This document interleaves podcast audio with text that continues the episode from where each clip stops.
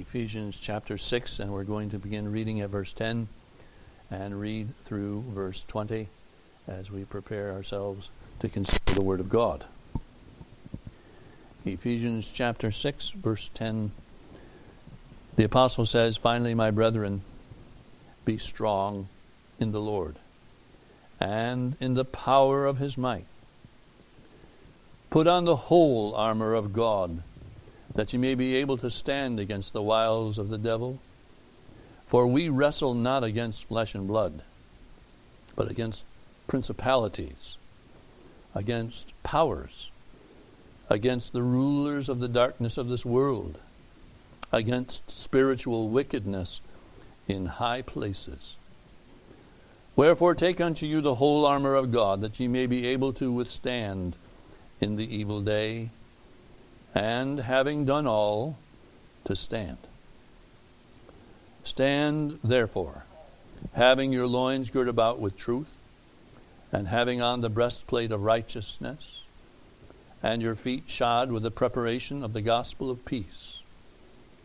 Above all, taking the shield of faith, wherewith ye shall be able to quench all the fiery darts of the wicked, and take the helmet of salvation and the sword of the Spirit, which is the Word of God.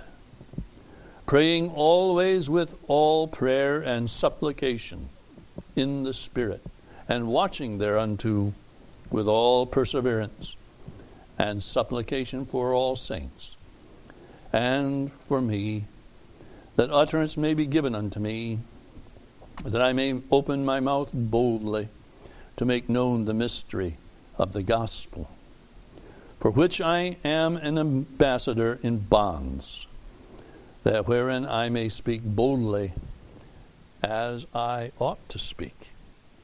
Amen. We'll end our reading there. We trust the Lord will bless His word to our hearts for Jesus' sake. This morning, I want us to think on the words that we find particularly in verse 18, where we are instructed along with the armor that has been listed in the verses preceding to also pray or praying always with all prayer and supplication in the Spirit and watching thereunto with all perseverance and supplication for all saints. I want to think this morning on what I am entitling All Prayer. All Prayer. Before we go further, though, let's just ask the Lord to bless this time for Jesus' sake. Lord in heaven, now I would pray that you will help us whose eyes are unto thee, whose hearts extend to thee, whose needs are known to thee. Lord, we pray that you will bless us with the word, that you will use it of the Spirit, that it will show us not just ourselves, but more importantly, it will show us yourself.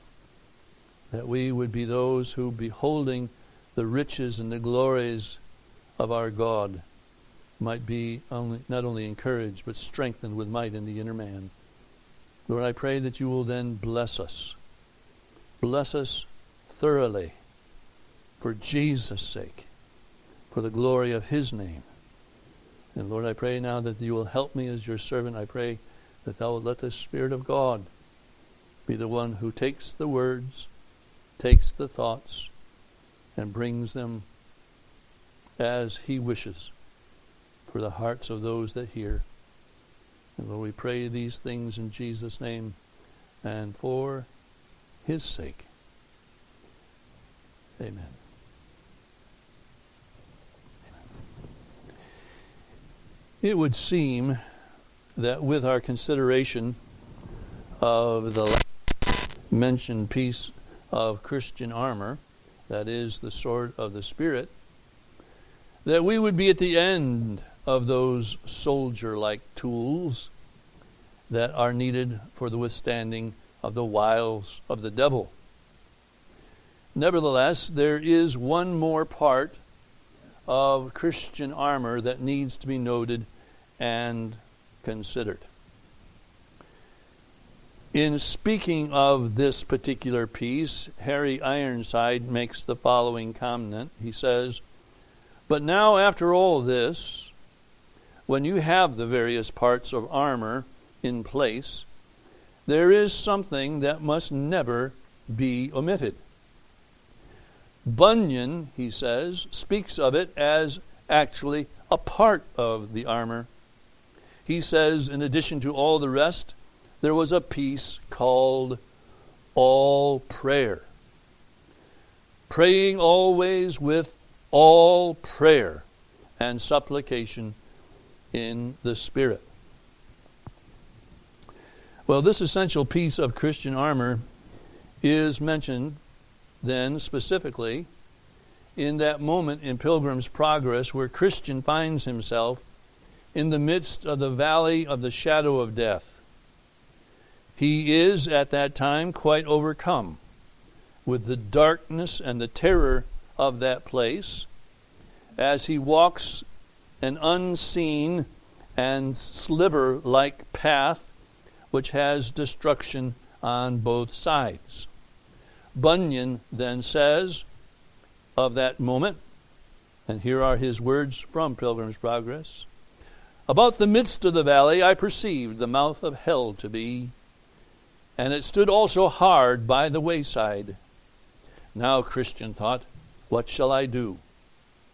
And ever and anon the flame and smoke would come out in abundance, with sparks and hideous noises, things that cared not for Christian's sword, as did Apollyon before, that he was forced to put up his sword and betake himself to another weapon called all prayer so he cried in my hearing, O Lord, I beseech thee, deliver my soul.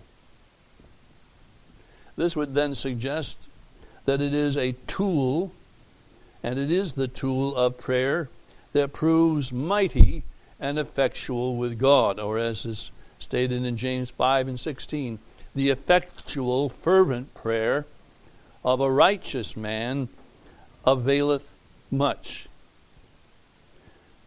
So we will conclude that prayer is ordained as a means through which the people of God find their way into the presence of God, or as is commented from the book of Daniel, Daniel 9 and 3. And I set my face unto the Lord God to seek by prayer and supplications. Prayer has in it the power of God Power which first works on our hearts and then brings the hand of God into the place of our need.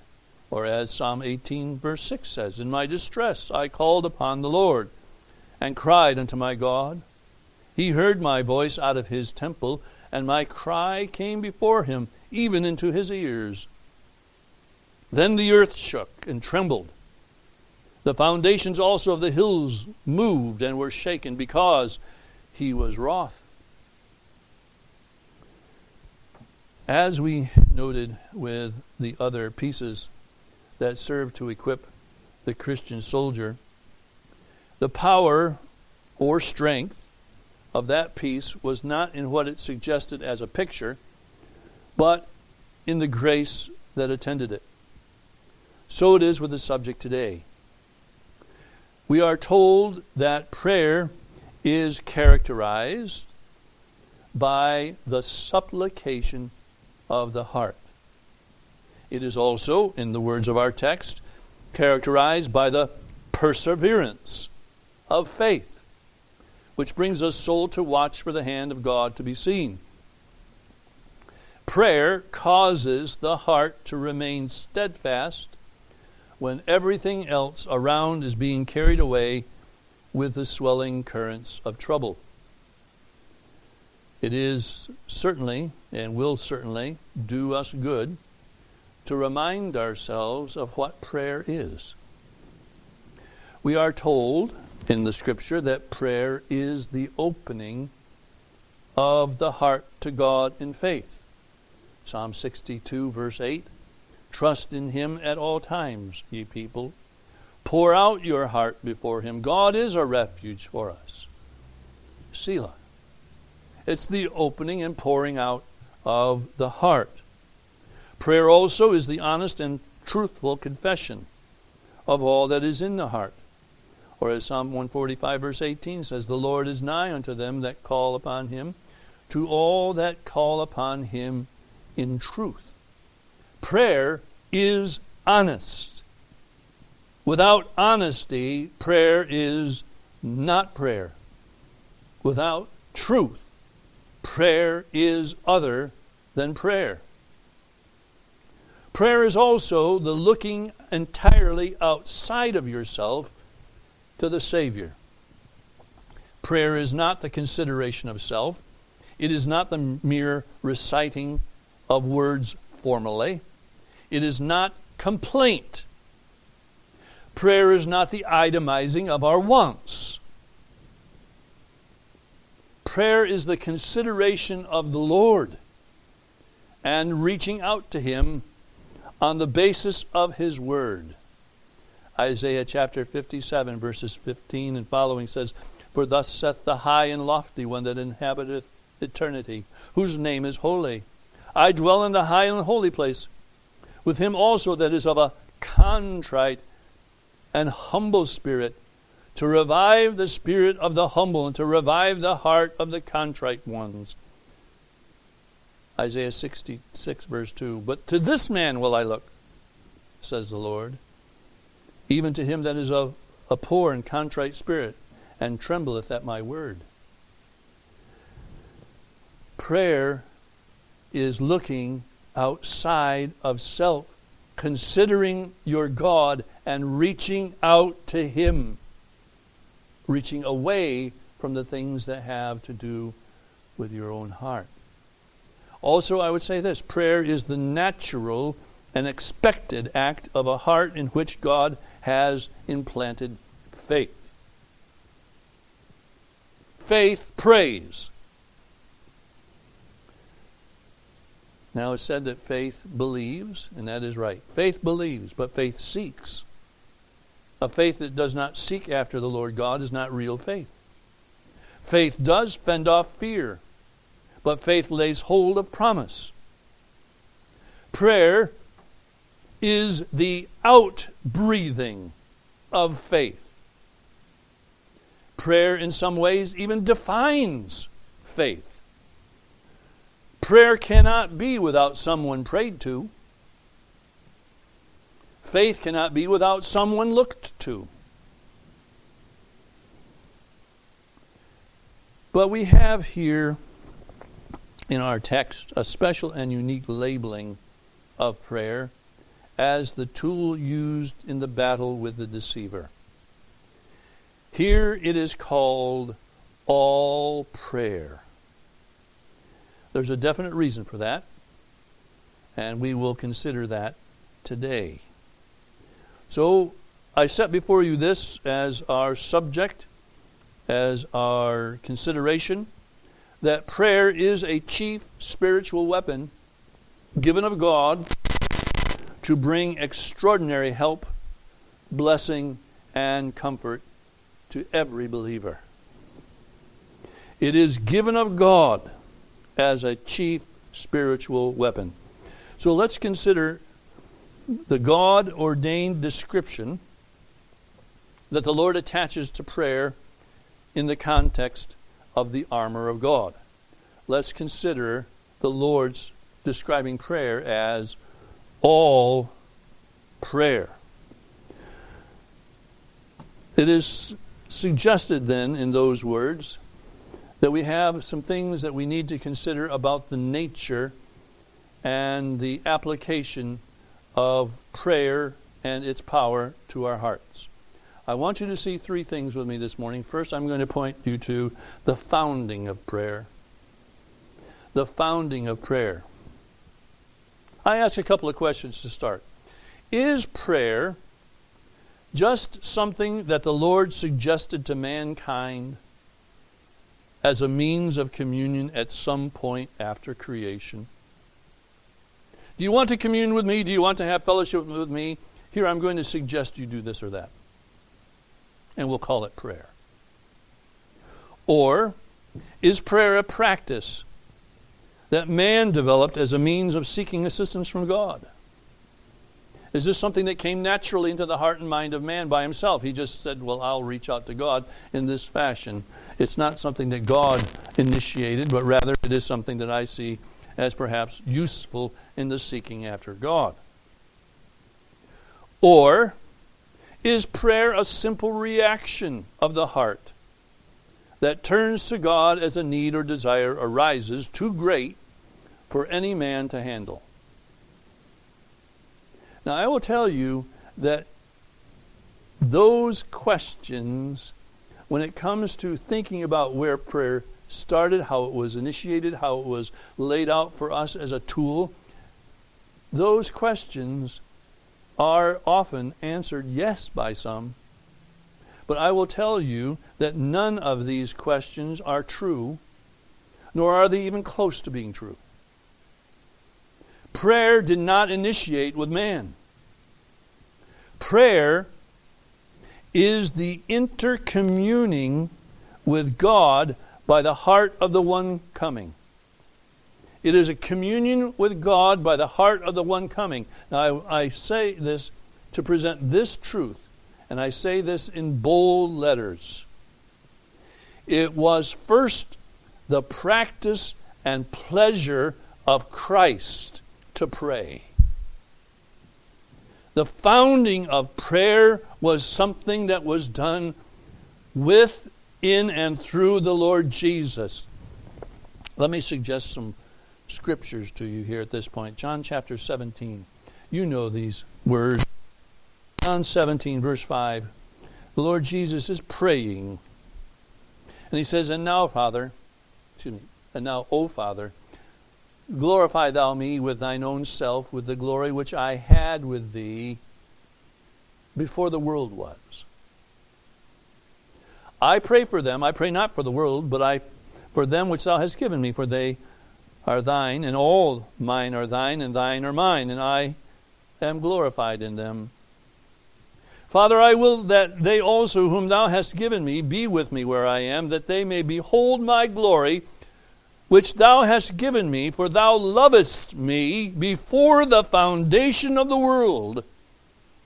O righteous Father, the world hath not known thee, but I have known thee, and these have known that thou hast sent me. I present those words to you to prove simply that prayer, the pouring out of the heart, was ever the practice of Christ Himself before the world began. There was the intercommuning between the members of the Godhead, and Christ, as the Son, the second member of the Godhead, would commune with, with the Father in the nature of the way that He is saying these words in John 17. And I say, and I stress, that the interaction of the Godhead was existent before the world was. This means of seeking and knowing was blessed from eternity. It is not a practice that was created with man. And so I would say here's the context for understanding John chapter 1, verses 1 and 2. In the beginning was the Word, the Word was with God, and the Word was God. The same was in the beginning with God. There was a communion. Further, I will say this that prayer was the practice of Christ Jesus while he walked on this earth. You read in Mark chapter 1, verse 35 And in the morning, rising up a great while before day, he went out and departed into a solitary place, and there prayed. Luke 9 29, and as he prayed, just talking about the Mount of Transfiguration, as he prayed, the fashion of his countenance was altered, and his raiment was white and glistering see the Lord Jesus praying at the tomb of Lazarus, where he says, I thank you, Father, that you hear me. Luke chapter 22, verse 41. That night when the Lord Jesus was betrayed, before the crowd came and led him away, we read these words And he was withdrawn from them about a stone's cast and kneeled down and prayed. My point to you this morning is that prayer, all prayer, fervent, honest, true prayer began with Christ. As He is the author and finisher of our faith, He is also the author and finisher of prayer. And I say this morning that prayer has its power, for it reflects the habit of Christ. It reflects the voice of Christ, the perfection of Christ, and the finished work of Christ. Think on this. You know these words John chapter 14, verse 10. Believest thou not that I am in the Father, and the Father in me? The words that I speak unto you, I speak not of myself, but the Father that dwelleth in me, he doeth the works. And whatsoever ye shall ask in my name, that will I do, that the Father may be glorified in the Son. If ye shall ask anything in my name, I will do it. Prayer was first established in the Godhead, and it is the practice of our high priest still. It is the breathing out of the heart of that which is, is God's to God. And so, so I say this morning that, therefore, the term all prayer is that which well fits what the Lord Jesus was about in his walk with the Father. It is a superlative term. All prayer. It's a superlative term. It's a supreme term. It's a heavenly term. All prayer. And it suggests that tool that gains the fullness of the Father's help and heart for the need of the hour. And so I say to you this morning that we are given a tool in prayer through Christ that does what the devil cannot withstand. Prayer reflects Christ, prayer points to Christ. And because this is the way of Christ, because this is walking in His steps, we can cry to God and have the petitions that we desire of Him. Or as is said in 1 John 5 and 14, and this is the confidence that we have in Him, that if we ask anything according to His will, He heareth us. And we know that He hear us. Excuse me. And if we know that He hear us, whatsoever we ask, we know that we have the petitions that we desired of him. Here is the confidence. Here is the founding of prayer. It is a work that was of Christ. And as such, it is blessed of Christ. And it is guaranteed through Christ to do that which is needful for the people of God. So that we can say, even though we look at ourselves and say, oh, I'm such a pitiful thing we can say with the psalmist, This poor man cried. And the Lord heard him and saved him out of all his troubles. The founding of prayer was that which was of Christ. And for that reason, the power of prayer exists as it is. I want us to see, secondly, then, the function of prayer.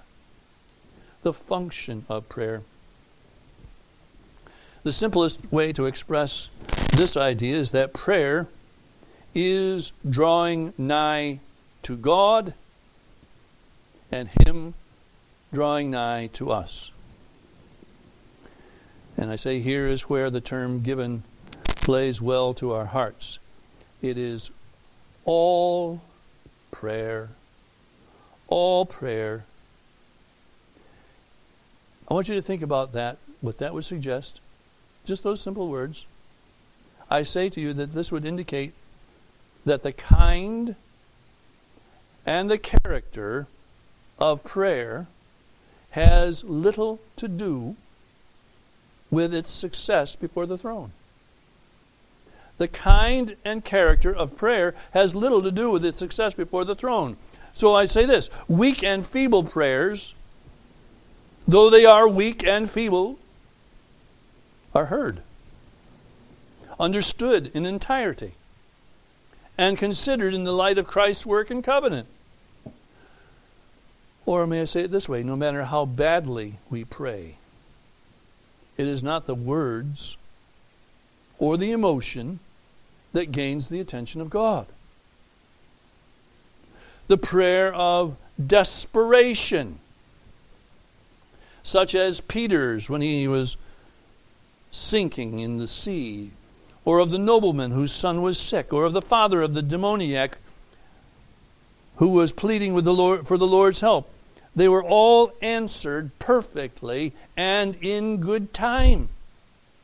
You say, well, there was a, these were prayers that, uh, well, there, there's nothing that came in. There was somebody just saying, Lord, help me. You know, that, what, what's that got to it? It was answered perfectly and in time.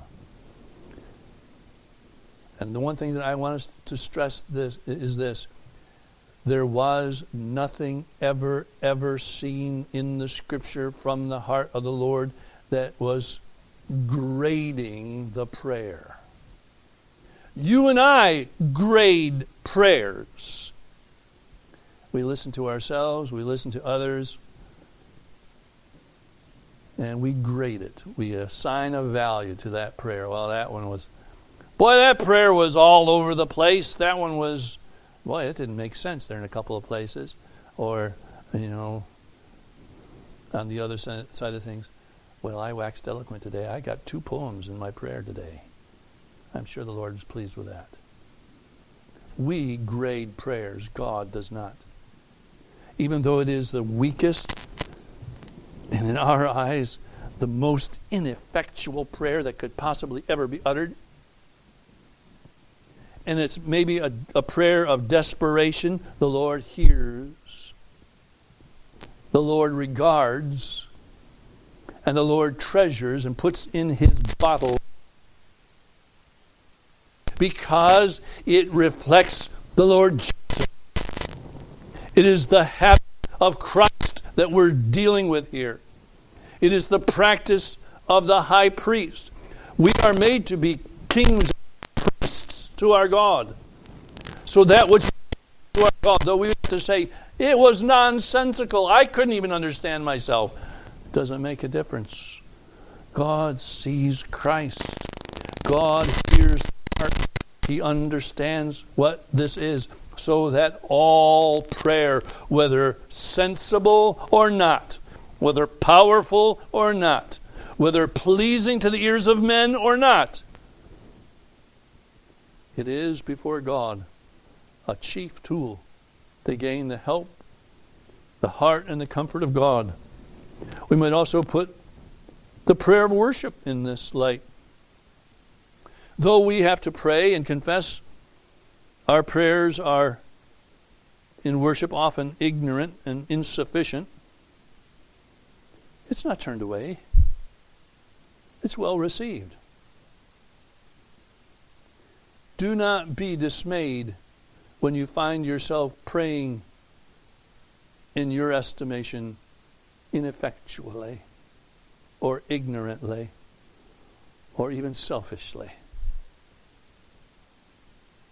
It is the habit of Christ that you take to yourself. So the point here is that all prayer all kinds, all quantities and qualities, all heart situations are still the very tool given of God to reach the throne and find grace to help in time of need. Well, why don't I see answers to prayer then, if this is the way it is? Well, James makes it very clear you have not because you ask not. First off, are you praying? You may not be. The second thing is, you, you pray and, or you ask and you have not because you ask amiss, that you may consume it upon your lust. There's things that you're asking God for that, that are clearly outside of what we would know to be the way and will of God. God is not going to honor such a thing. Does he hear it? Yes. Does he answer it? Yes. But he answers it, You're not going to have this. And that in itself is a mercy. The fact that the Lord withholds it from you is keeping you from something that may actually do you harm. The function of prayer is to draw us nigh to God and Him to us. Now, the framework of prayer, this is my last thought. The framework of prayer the instruction that we have from the Lord is that the prayers of the people of God are to be made through the name of the Lord Jesus. So there's my first point here under this sub or subpoint under this heading. We need to consider the Lord's name. Now, does that mean that at the end of praying we must say in Jesus name we pray? Well, I will say that this is a wise and careful consideration, and it is a good conclusion. It's something that you ought to take to your mind and your heart. It is right and for us. It is right for us to do so. Will the Lord say, uh, "Unless you say those words, I'm not going to ever hear your prayer"? No. So why do we say that at the end of our prayers? Do we need to remind God that we are praying through and for the sake of the Lord Jesus? Well, he knows that. He knows it well. We're not helping him to see something that he is not aware of. He sees that we are coming in Jesus' name. So, us repeating those words at the end of our prayer is not illuminating something to God. But rather, it is the purpose is to remind us. And again, I underscore this we say these things to remind us that we must keep in our minds that the Lord Jesus is the foundation of our approach to God. We cannot come to the Father but by Him. John chapter 14, verse 6. You know this well. I am the way, the truth, and the life. No man cometh unto the Father but by me. This morning I was reading from Psalm 75, which is in the M'Cheyne reading schedule for today. And the very first verse, as I was reading this, stuck out to me. It says, Psalm 75, verse 1 Unto thee, O God, do we give thanks. Unto thee do we give thanks, for that thy name is near, thy wondrous works declare. So that was said sort of odd. Uh, what does he mean? Simply this that the works of God, the works of Jesus Christ, declare the value, the glory, and the power of the name of Christ. When we name the name of Christ, it is for us a recounting, a remembering, a resting on what the Lord Jesus has done. Now, this is in contrast to those who pray through their own powers the Lord Jesus refers to this in Matthew, Matthew chapter 6. He says, But when ye pray, use not vain repetitions as the heathen do, for they think they shall be heard for their much speaking. Those people who do that think because they use certain words, say them a certain number of times, or in a certain way, or in a certain physical position as they find themselves kneeling or prostrate or whatever it is, that God, because of what comes out of them, is hearing them, and because of their fervent exercise of self, that God hears them. Christ is saying that's not the truth at all, not even close. God is hearing us because we are in Christ and as we name the name of Christ, we are reminding ourselves that we are casting all of our hopes, all of our expectations upon what Christ is and has done for us. Christ and his person are the work and way into the presence of God. Again, because we are now united to him, we can come boldly to the throne. We are welcome and we are heard.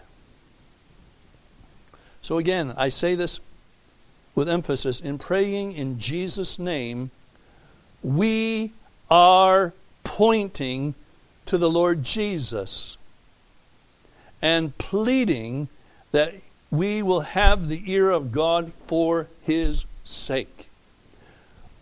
In Jesus' name, I'm pointing to Christ. My hope is in Christ. But the benefit is not in God being reminded, the benefit is in me being reminded that all the promises of God in him are yea and in him amen. And I hope that every time you close your prayer with these words, that you will be reminded to think of the reason that his name is so loved in heaven and why it helps you so. The Lord's name, the framework of prayer, it is attached to the Savior's name. All prayer is attached inseparably to Jesus Christ. I want us to see, secondly, under this heading, the Lord's attention.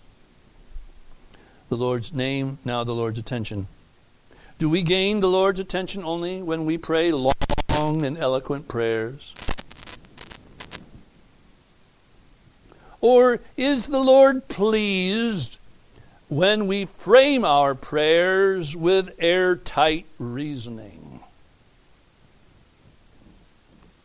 Well, let me answer these questions first. You can never do either of those two things. You cannot pray ever eloquently enough to please or impress the mind and heart of God nor can your reasoning be as airtight as is needed to deal with one whose heart and mind are infinite and omniscient. Every effort of man, no matter how much he congratulates himself, is filled with selfish failure. You're never going to be able to say, That was great praying. God must be impressed. Never will be, can't be. Second, What the Lord is looking for is not self, not you, but Christ. What gains the Lord's attention is the Lord Jesus himself, and more particularly, faith Jesus. He's looking, do believe on the Son. Hebrews chapter 11, verse 6. I think we're going to learn this verse next month is our memory verse. You know this verse already, many of you. But without faith it is impossible to please God, to please Him. For he that cometh to God must believe that He is, and the rewarder of them that diligently seek Him. Faith. He's looking for faith.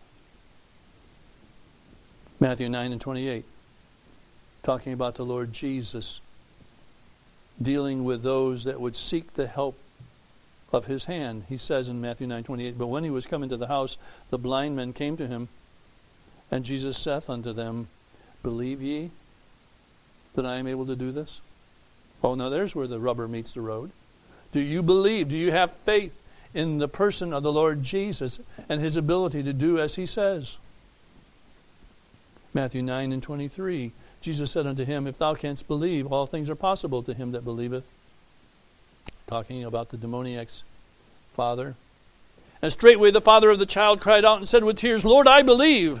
Help thou mine unbelief. The Lord is looking for faith. He makes it plain over and over and over and over again. Do you have faith in who I am? Do you have faith in what I have done? Do you have faith in what I can do? The Lord is looking for faith. He's not looking for formula. Third, time has no bearing on prayer or the subject being brought. It is looking in faith. How often should you pray? No, no, it has no bearing. How long should you pray? Has no bearing. What can you pray for? Again, has no bearing. I was reading um, of an account where Dr. A.T. Pierson um, was visiting George Mueller one time. Uh, A.T. Pierson was, off, was often a speaker at Spurgeon's Tabernacle um, in London, and while in London, he was visiting with George Mueller. And as he was there, they were talking about different things, and Mueller was in the process of telling Dr. Pierson of all the numbers of ways the Lord had answered prayer. But as he was being Mueller, as he was doing this, he also had to do something else. He was a man who was incredibly busy. So while he was talking with A.T. Pierson, he was also writing a letter. And you say, well, how do you do that? I don't know. I don't know. But as he was writing this letter and talking to Pierson, he, all of a sudden he stops. And he offers a couple of sentences of prayer to God.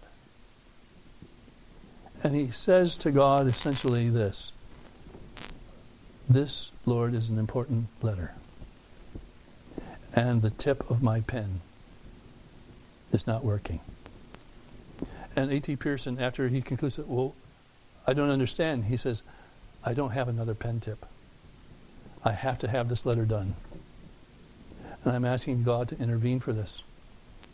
And it was the comment about Pierson from that point on, the pen tip worked fine.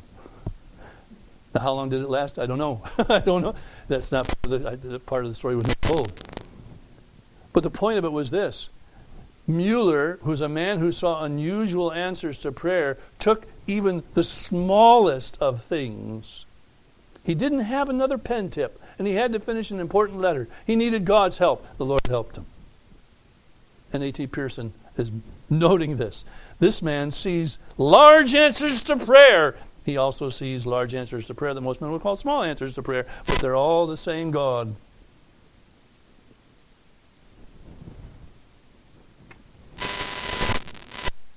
The framework of prayer is not how or how long we pray, but that we pray in faith to Christ. This, I suggest to you, is a key weapon in the fight against the wiles of the devil. All prayer is as much a part of the Christian armor as the sword of the Spirit, the shield of faith, and the, the, the, the uh, helmet of salvation. Did I say that twice? Maybe I did. I don't know. Any of those. It is a key weapon because it brings our hearts to the place of putting self aside, opening our hearts, and reaching forth to our God. The devil cannot stand against that. It also brings into the moment the Lord, a vision of Him, and the loving of Him will win the day. So, I suggest to you that prayer, all prayer, all kinds of prayer, all times of prayer, are that which is blessed of God, for it reflects Christ, it reflects Christ in his own habit and work, reflects Christ in his finished work for us, and it reflects faith in him as the means, the power, and the glory of prayer. So, though the devil will tell us what you're doing is useless, prayer is useless because, well, look, after all, what you seeing or not seeing. Again, it is our God that says that this is what He will have His people to do that his people might find themselves being able to stand in the evil day and having done all to stand. Well, may God help us. May God lead us as we would be those who would see ourselves doing the very same. Let's pray. Father in heaven, now we pray that you'll bless your word. We pray that you'll let it be that which is used of the Spirit of God to not only encourage and instruct, but also, O oh God, to fortify our hearts in Christ. May we rely upon Him. May we look to Him. And may we rest in what He is before the throne of God. Now bless these thy people as we go our way.